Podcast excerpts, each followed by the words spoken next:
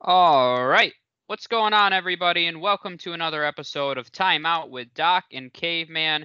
We are on one of our last episodes here of the 2021 22 team previews. After this episode, we only have two more. Today, we're going to talk about the Philadelphia 76ers. Before we dive into that, I just want to remind everybody to make sure you subscribe on YouTube and wherever you listen to audio podcasts. And don't forget to throw this video a like. We appreciate that support. But let's dive right into the 76ers. Last season, they were 49 and 23, which was first in the Eastern Conference under head coach Doc Rivers, which I think that was surprising to a lot of people. People expected them to be better, be improved, but first in the conference is, Uh, yeah, uh, to me, a little surprising. um, I don't know what that says about the rest of the conference, but they were 13th in offensive rating, second in defensive rating, which made a big difference for them. A few other random stats. They were eighth in three point percentage, the fifth best rebounding team. They were the sixth best team in terms of defending the three point line, and they were fourth in, uh, or allowed the fourth worst two point percentage as well. So very well rounded defensively, which is not surprising. Their individual season leaders points Joel Embiid at 28 and a half, Hmm. Tobias Harris at 19 and a half, rebounds Embiid at 10.6, Dwight Howard at 8.4, you had Simmons at 7, 7.2, Tobias Harris at 6.8. They had quite a few guys that were up there.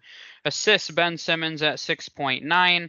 Steals, you had Ben Simmons and Matisse Thybulle at 1.6, Danny Green at 1.3 and then blocks Embiid at 1.4 and Thybulle at 1.1.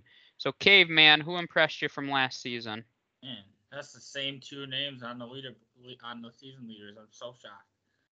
Shocking. Uh, there's there are several candidates here, and obviously, ben Simmons. I mean, not he did. I mean, no, but I mean, he he he.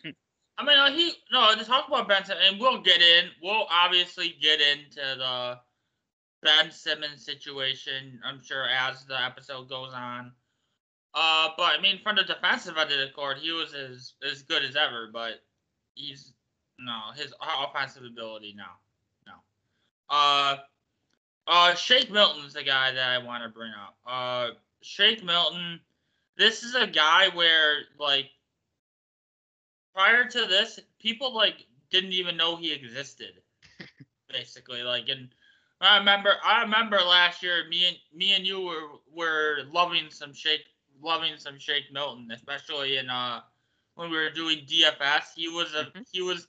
I remember he was literally in my lineup like almost every day. he was a great value. He was, and he was a great. I think, I think he's gonna be a great value this upcoming season too. Uh, look at 13 points per game in only 23 minutes. Uh, what what I really love about him is that he did his role wasn't always consistent. There were there were nights and there were stretches where they didn't really use him or didn't really need him.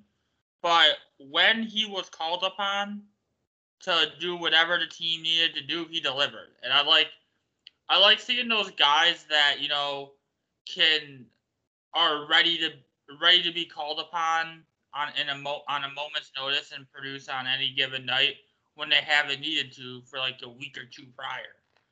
He really was able to do whatever they needed him to do. What what uh, I love I love seeing guys like that. And he was really, if you look about their best offensive option off the bench too. And the Philadelphia over the recent years, the 76ers bench has really not been anything. They haven't really gotten a ton of production out of the bench in recent memory. And Shake Milton's the guy where, especially now with the uncertainty of Ben Simmons, Shake Milton is going to be play a huge role this season. Uh, so that's that he he's my he's my pick. Uh, out of everybody. Yeah, and he was one for me as well. We talk about, well, uh, not every episode, but it seems like every episode having a strong primary ball handler coming off the bench and running that second unit. And uh, I mean, Shake Milton did that. He started a few games. He was successful in that role. So offensively, he was definitely an important piece. And I mean, that's the big question with the 76ers team. Nobody's going to question their defensive ability. It's always going to be can they score enough to beat the top teams in the league? That's a reality that we have with this franchise right now. So he's definitely one for me. Um, the other one is probably unsurprisingly um, Matisse Thybulle for me. Oh. Uh, I know, shocking. Oh no, not a defensive guy. I know. it, it's funny though. I guess I, because he's so strong defensively, he made the all second defensive team, which probably went under the radar. Only playing 20 minutes a game, which I just find fascinating. Uh, typically, when you see guys make those teams, you know they're playing 28 plus minutes, but he, the impact that he had in only 20 minutes a game is pretty outstanding. It's hilarious when you look at his stats because he didn't even average four points a game. 44% from the free throw line, 30% from three. I mean, his offensive numbers are not good, and that's what's kept him on the bench right now. Because when you have Embiid and Simmons in your starting lineup, I mean, they really didn't need more defensive help. He was really the anchor defensively of their second team last year, interestingly enough. But he definitely deserves recognition. And uh, the guy that he reminds me of, I think I mentioned it before, but he reminds me exactly of Bruce Bowen when he was with the Spurs. And if you looked at Bruce Bowen's stats, offensive stats, he was pretty terrible throughout his 10 plus years with the Spurs, but he made several all defensive teams. He never, I was curious, he never averaged more than eight points in a season, Bruce Bowen. So offensively, he never had an impact, but I mean, his defensive impact could not be undermined. But he was playing close to 30 minutes a game almost every season. So I'll be interested, especially you're assuming Ben Simmons is going to be gone at some point. Whether or not that's this season is another question. But I think defensively, they would honestly still be okay because a lot of those minutes will probably go to Thybulle if he's able to uh, carve out more of a role. So uh, that's Thybulle and Shake Milton were the two for me. Let's head over to their off season. Through the draft, they acquired three players: Jaden Springer at 28 overall, Felipe Petrusev at 50, and then Charles Bassey at 53. Free agent slash trade additions: Andre Drummond, Shaquille Harrison, Georges Niang, Grant Riller. Key losses: I say every single one now, so you don't yell at me. Uh, Haywood Highsmith, Dwight Howard, George Hill, Rayjon Tucker, Anthony Tolliver, Gary Clark, and Mike Scott. So, I mean, fairly quiet, but Mhm. overall, what do you think of this offseason?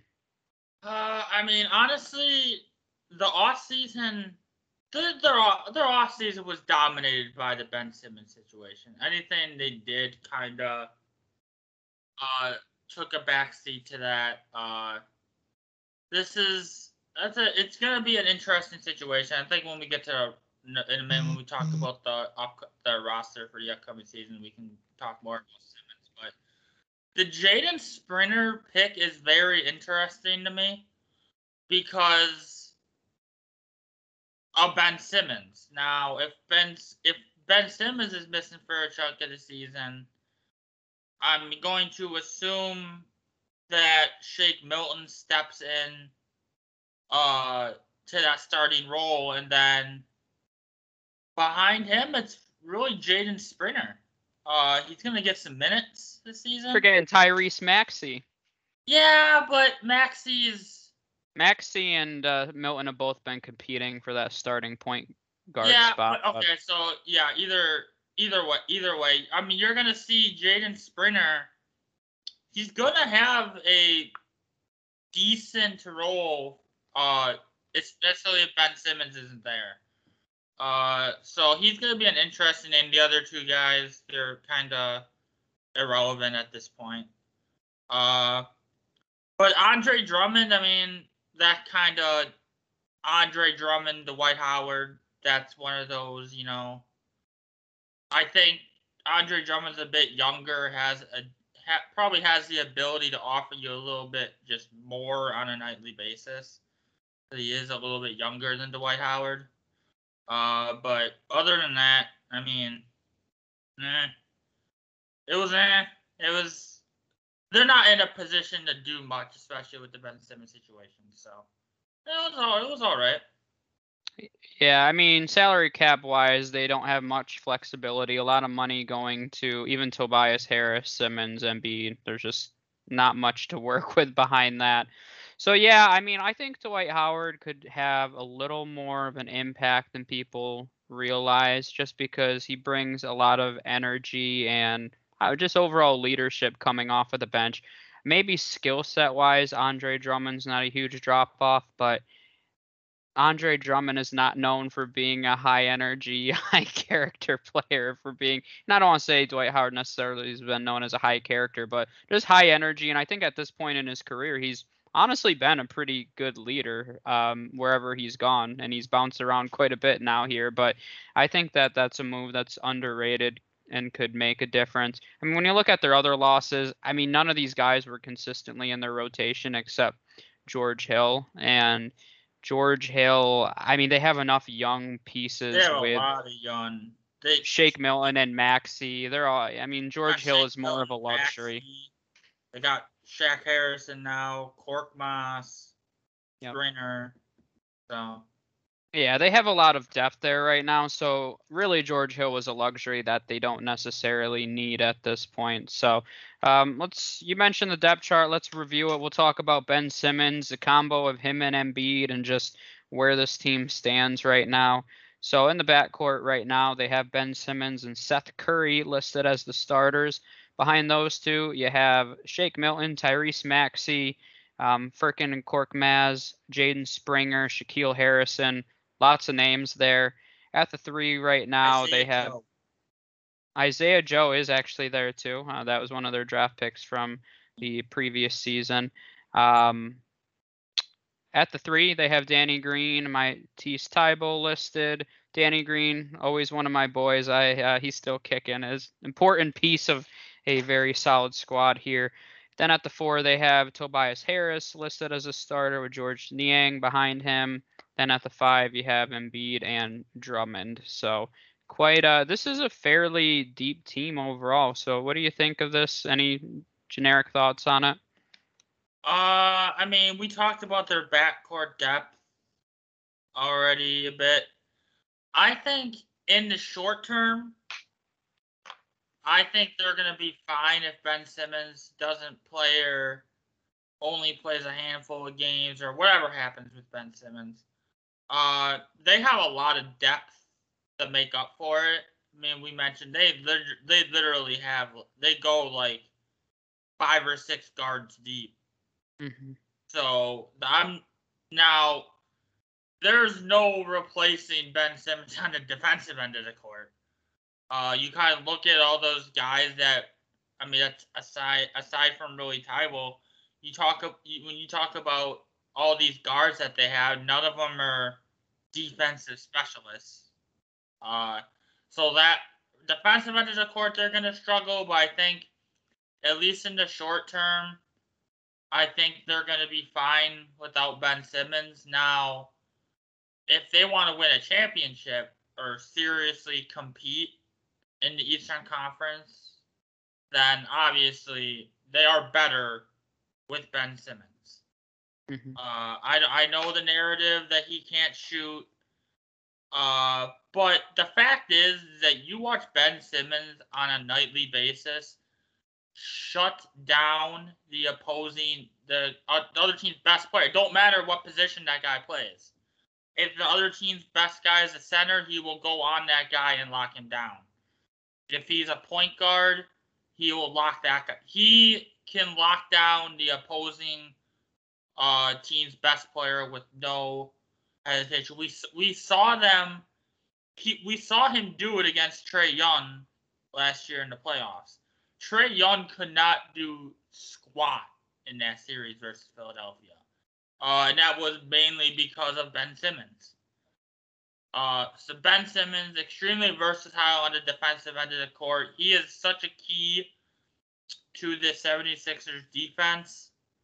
Uh, notice all the praise I'm giving Ben Simmons on the defensive end of the court. As, as if you haven't uh, noticed, now he he, he is a great playmaker on the offensive end. That's pretty much all he can do. Uh, so I mean, what what do you? I'm curious to get. What do you think? Do you think? Uh, let's. See, to me, at this point, the relationship is beyond repair with the 76. Yeah. Uh, but especially that relationship between him and Embiid. He Embiid really like he talked about the situation, but didn't really go insanely in depth. But I think behind closed doors, Embiid just hates Ben Simmons. I really think this situation has kind of soured their relationship. Is this? Do you see any scenario where this Ben Simmons situation in Philly could work out in any sort of way, or is this just like a? Is this a situation where, uh, and this is where this is my final thought before I kick it over to you. Is Ben Simmons going to play just enough so that the 76ers can actually just get a decent package for him? Yeah, I mean, it's hard to say what's going on behind closed doors. Typically, when relationships turn this toxic, uh, they don't usually get repaired, especially in sports when a guy like Ben Simmons has a lot of value and somebody out there is not going to pay what reportedly the 76ers want with like 500 first round picks, but he has a lot of value as not only on the defensive end, but he's a great playmaker too mm-hmm. offensively. And with his size and length, I don't think he should be a primary ball handler necessarily. But if you're talking about a guy that's your starting four, we'll say, and he can also handle the ball and rebound and be a playmaker, that's where I think he's better served. You know, when that's why I love. I wish the Mavericks could find a way to get him because I think him and Luka are a match made in heaven. But uh, you know, Luka, they keep saying needs a second ball handler to take some pressure off of him. Luka's not a great defender. Just from every aspect, it makes sense. So I wish that's a deal that could happen. I haven't heard any reports about that, but um, yeah, I think it's going to be really challenging. At this point, the 76ers, though, for being honest about it, hold a lot of the cards because I don't think Ben Simmons is the level of player where he can just say, eh, I'm not playing, and another team's going to brush it off. Because as much as he's very talented, he's not James Harden, where somebody's going to be like, I don't care, we want James Harden. Uh, I think it's a little different in this case, but I don't. I think it's a little sad because I'm in the minority here, but I think Ben Simmons and Joel Embiid could win a championship together. and I, most people don't say that. Anytime you watch ESPN or any other NBA analyst, but if we're looking at the construction of this team, I mean, tell me if I'm crazy here. I don't think they're built that much differently than the Bucks. They I think they're built around Ben. The, the thing is, and this is what's frustrating about they built their team to accommodate Ben Simmons. Yeah. Yep, and I like how they do it. They've surrounded him with a lot of shooters, with even guys like Danny Green, Seth Curry. I mean, that's very strategic because Ben Simmons has no ability to shoot the ball, and in order to space the floor, they needed to bring in shooters, and they've done a really good job in doing that. Perfect, so you got the perfect center to go with him with Embiid and Embiid. So I don't know. When you look at the their top three, and Tobias Harris, who we haven't mentioned, is arguably the most underrated player in the entire NBA. He's averaged over 18 points a game the I'm last four seasons. I'm still sad. He's, I'm still sad the Buck gave up on him. Yeah, I mean, he was only there his first two seasons and then was gone. But he had the 39th best efficiency rating. He's a great defender, a good three point shooter, and I feel like he's a very underrated piece. But that's why I feel like the combination of Simmons, Embiid, and Tobias Harris is just as good as the top three that the Bucks just won with. This is a deep team. They have good three point shooting. One thing that I think needs to be mentioned too with the 76ers is Doc Rivers, I feel like, has a lot of pressure on him right now. That's two seasons where his team's really disappointed in the playoffs. And I don't think it's necessarily because the 76ers overachieved in the regular season. But I think losing, and not even losing in the playoffs, but losing to the Hawks specifically, I think really stings because that's a team that should not have upset the 76ers. They're better all around. Uh, I mean, at really almost every position, and they're just a better built team. So I think Doc Rivers has a lot of pressure on him. The Ben Simmons situation is uh, on ice right now. All of that makes me really nervous for this season because if we just looked at this team and this de- depth chart individual or you know without considering any of those other factors, I mean this is a championship caliber team. It really is. They have a championship yeah. head coach. They have championship depth. It's impressive that they were a top seven three point shooting team with Ben Simmons as your primary ball handler. I mean, that's super impressive. So I think they have all of the elements that you need to win a championship. But when you have this kind of I'd imagine that locker room right now is Ooh. there's a lot of tension right now, and I don't know too many locker rooms that win a championship with tension. So if Ben Simmons, whether or not Ben Simmons is there, I think either way, because I do think Thybulle could pick up a lot of defensive slack. Um, this is still to me a top four team with or without Ben Simmons. I'd have him closer to four or five without Ben Simmons, but I don't think there's any reason if this they're able to clear the air here that they can't be a number one, number two seed again. Yeah, and that's the reality is, and will depend if let's say, and I I don't obviously I don't think Ben Simmons if he plays for them this season is gonna play the entire year play a, a ton. It's kind of gonna be a situation where he plays enough to gain some some trade value. I think if that's the scenario we're looking at, and we'll see what kind of we don't know if they trade Ben Simmons, what what players could they're not. It's not just going to be a ton of picks. There's mm-hmm. going to be a player. There's going to be a couple players involved. So depending on who they get, that could influence some things. But but yeah, with with let's say without Ben Simmons there, I mean, I still think at worst at worst they're a five, five seed. I mean, this team is built. Yeah, like I said, this team is uh has championship depth and is built like a championship team.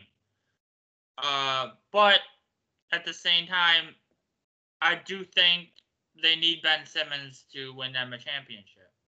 Mm-hmm. They need. I don't think this team without Ben Simmons is winning a title. Yeah, and it's kind of funny to say that because he really did I don't want to say choke, but he did kind of choke in the yeah. playoff last year. So yeah. it's uh it's ironic that you're not alone in saying that they need him in order to win a championship, but he was I mean, he was horrendous in that series against the Hawks. He only took 6 shots a game. He wasn't overly effective as a playmate. Everything offensively was just a wreck. And you could tell when the spotlight was on him, he wanted uh, to be as far away from the spotlight as possible. And I don't know, that's concerning for a primary ball handler to that's, me. That's why that's not going to happen in Philadelphia. I'll tell you that right now. That's why I don't you know. You ain't gonna get away from the spotlight in Philly. You might as well go to like freaking Sacramento or something. That's why both Portland and Dallas make a lot of sense, honestly, because um, he can be in as much as he's in. It's odd to me because Joel Embiid is more important and the better player, but I feel like it's always been Embiid and Simmons. I feel like people still aren't looking at Embiid on a different level. Where if he was in Dallas or Portland, he would clearly be in Luka's shadow or Damian Lillard's shadow. So no, those are we've mentioned both those teams a few times, but I just I think it's funny that everyone's like he's so important to them winning a championship, and you could argue he was one of the reasons they didn't advance last year. Oh yeah, hundred percent. That's kind of that. That's that's the re- that's the reality. They need Ben Simmons, but at the same time, they they might. They I think I I personally think they should move on. They should get rid of Ben Simmons as soon as they can. Uh, get get some picks, get pieces, and kind of and try to go forward with Joel Embiid as the main centerpiece and all these guys around him. And that that's this team, this like like we said, without Ben Simmons, this team's still a top. Uh, I think this team's still a top half team in the East, and they. I'm not saying they're they're gonna win the championship, but they can definitely make a run. Yeah, yeah, I would agree. And I mean, sometimes in situations like this, a it's Philadelphia, and I'd imagine whenever Ben Simmons plays and if he suits up for him, he's gonna get the crap boot out of him. Be, I mean, the oh, Philly oh, yeah. market does not respond well to guys like this. So, and I think after that series and the way he was criticized and the way he kind of just broke apart, sometimes you just need a fresh start if we're being honest about it. So, from Ben Simmons' standpoint, from Philly's standpoint, it makes sense to move on long term. I think in the short term, it hurts a little bit because maybe Philly's championship aspirations are pushed back. But at, at the end of the day, long term, it just makes sense to move on. Mm-hmm. So, all right, I think that's it for the 76ers. Uh, we have two teams left the Phoenix Suns and Utah Jazz, which are two interesting teams to me because they were the top two teams in the West. And literally nobody is picking them to come out of the Western Conference this season. So uh, I think that'll be uh, two interesting episodes. So if you don't want to miss those, make sure you subscribe on YouTube or wherever you listen to podcasts. And make sure you throw this video a like. But we'll see you guys next time.